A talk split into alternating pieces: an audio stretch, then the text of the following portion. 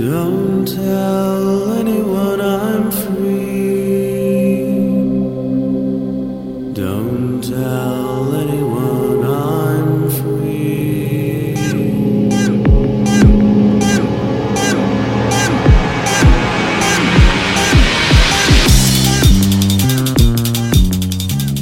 Hello and welcome to BSD Talk, number 16. It's Sunday, February 12th, 2006.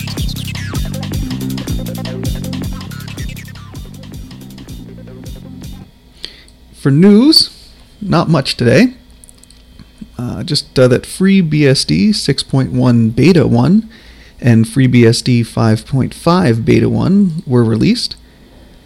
These are mostly um, minor updates to the uh, main series. The uh, release notes do say that they're expecting that FreeBSD 5.5 will be the last release in the 5 series. They have been maintaining it for a while for people who couldn't make the upgrade to the 6 series, but uh, looks like the heat is on for people to move away from the 5 series onto the 6. These are not radical changes, and once again, they are betas, so at this point, it's just for testing. No interview today, but what I would like to do is give an introduction to the VI text editor. Anyone who uses any version of Unix, Linux, or the BSDs is most likely going to have to interact with this old text editor. I hate to call it old, it's my primary editor. Uh, I like it, but it's strange, and for people who are new to the BSDs, it might seem a little weird, but it's one of those things that you just have to learn no matter what version of Unix or free Unix like operating system you're on, pretty much the only editor that you can be sure of having on your system is the VI editor. There is another very popular one, Emacs, um, which is much larger and uh, has many more features and seems to be um, the other main text editor. There's usually some battles, not real battles, but uh, fun battles between the VI and the Emacs editor people. But the VI editor is something that you should at least get to know because when a system is damaged or not working, or if you're on an unfamiliar system, chances are the VI editor is what you're going to be stuck with. So, um, this will be a general uh, introduction to the VI editor. I'm not going to try and go over all the commands, but I just want to kind of give you a general sense of what it's about. There are plenty of websites out there with some great tutorials. Um, when you open up the VI editor, in general, it's just going to give you a blank screen and no help whatsoever. You have to learn some commands before you start working with this editor. It's not something that you can just jump into and easily figure out on your own. Probably the first thing that you should know about this editor is that it has two primary modes. It either has a command mode or I'm typing something mode. And when you're in command mode, all these letters on your keyboard are actually issuing commands to the editor. So if you just fire it up, and it's in command mode by default normally when you fire it up, and you start hitting keys on the keyboard as though you're trying to type something, you're going to end up sending all kinds of weird commands to this editor. So it's very important to realize that um, it's got two modes, and you need to pay attention to which mode you're in.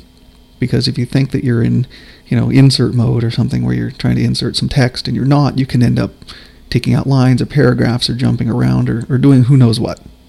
So, when you first launch it, you're normally going to be in command mode. Probably the first command you should learn while you're in command mode is the I key, I for insert. And this will put you into insert mode. Basically, the text editor, uh, wherever that cursor is, is ready to start inserting text and you can type. So that's the basic command. When you want to get out of um, whatever mode you're in, the escape key is your friend. You can tap it a few times and that makes sure you're back to command mode. The next command you should learn is the oh darn it, what did I just do? How do I get out of here? Help command. And always you can tap the escape key a couple times and then you want to do a colon and that will show on the bottom of the screen a little colon and it's ready to accept some commands from you. And then Q an exclamation point. Because Q by itself normally means quit, But if you've accidentally made changes to a file, it's going to say, well, you know, hey, you've made some changes to this file. So I'm not just going to quit out and lose your changes. But in this case, you want to lose those changes. So it's going to be Q and then exclamation point. And that gets you out of there. So if you get back into the VI editor, I to insert, you start typing, and then if you actually want to leave the editor and save your work, escape colon WQ. That W is for write, and then Q. Then some people also use ZZ, but I usually do escape colon WQ to get out of there. So that's kind of the basics of it. Another thing you want to do quite often is to move your cursor around. On most systems, you can use your arrow keys to move around.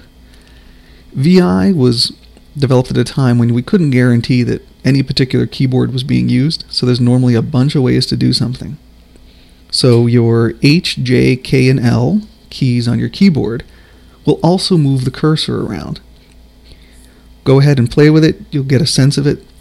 Um, I have a tendency to use these keys more than the arrow keys, but uh, most people today have keyboards with arrow keys, so feel free to use the arrow keys to move around.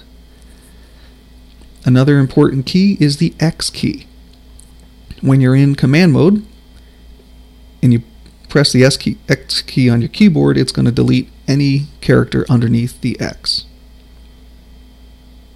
So those are probably the most basic commands uh, that you need to get some stuff done in the VI text editor. You launch it, VI, and the name of the file you wish to edit. You might use your arrow keys to move down somewhere. You might use insert and then start typing. Hit escape a couple times. Maybe hit the X key a couple times to delete some stuff. Then escape colon WQ. So that's it. That's the VI text editor. Yes, it's a strange beast, but uh, take some time to learn it. Check out some tutorials. It will be worth it. And that's it for BSD Talk. We do have some interviews coming up, and they should be very interesting. If you'd like to leave comments on the website, that's bsdtalk.blogspot.com. Or if you'd like to send me an email, it's bitgeist at yahoo.com. That's B I T G E I S T at yahoo, yahoo.com. Feel free to contact me if you'd like to be interviewed or tell me your story or how you're using the BSDs or send me a sound file if you've done your own interview or just interview yourself and tell me what projects you have going. Thank you for listening.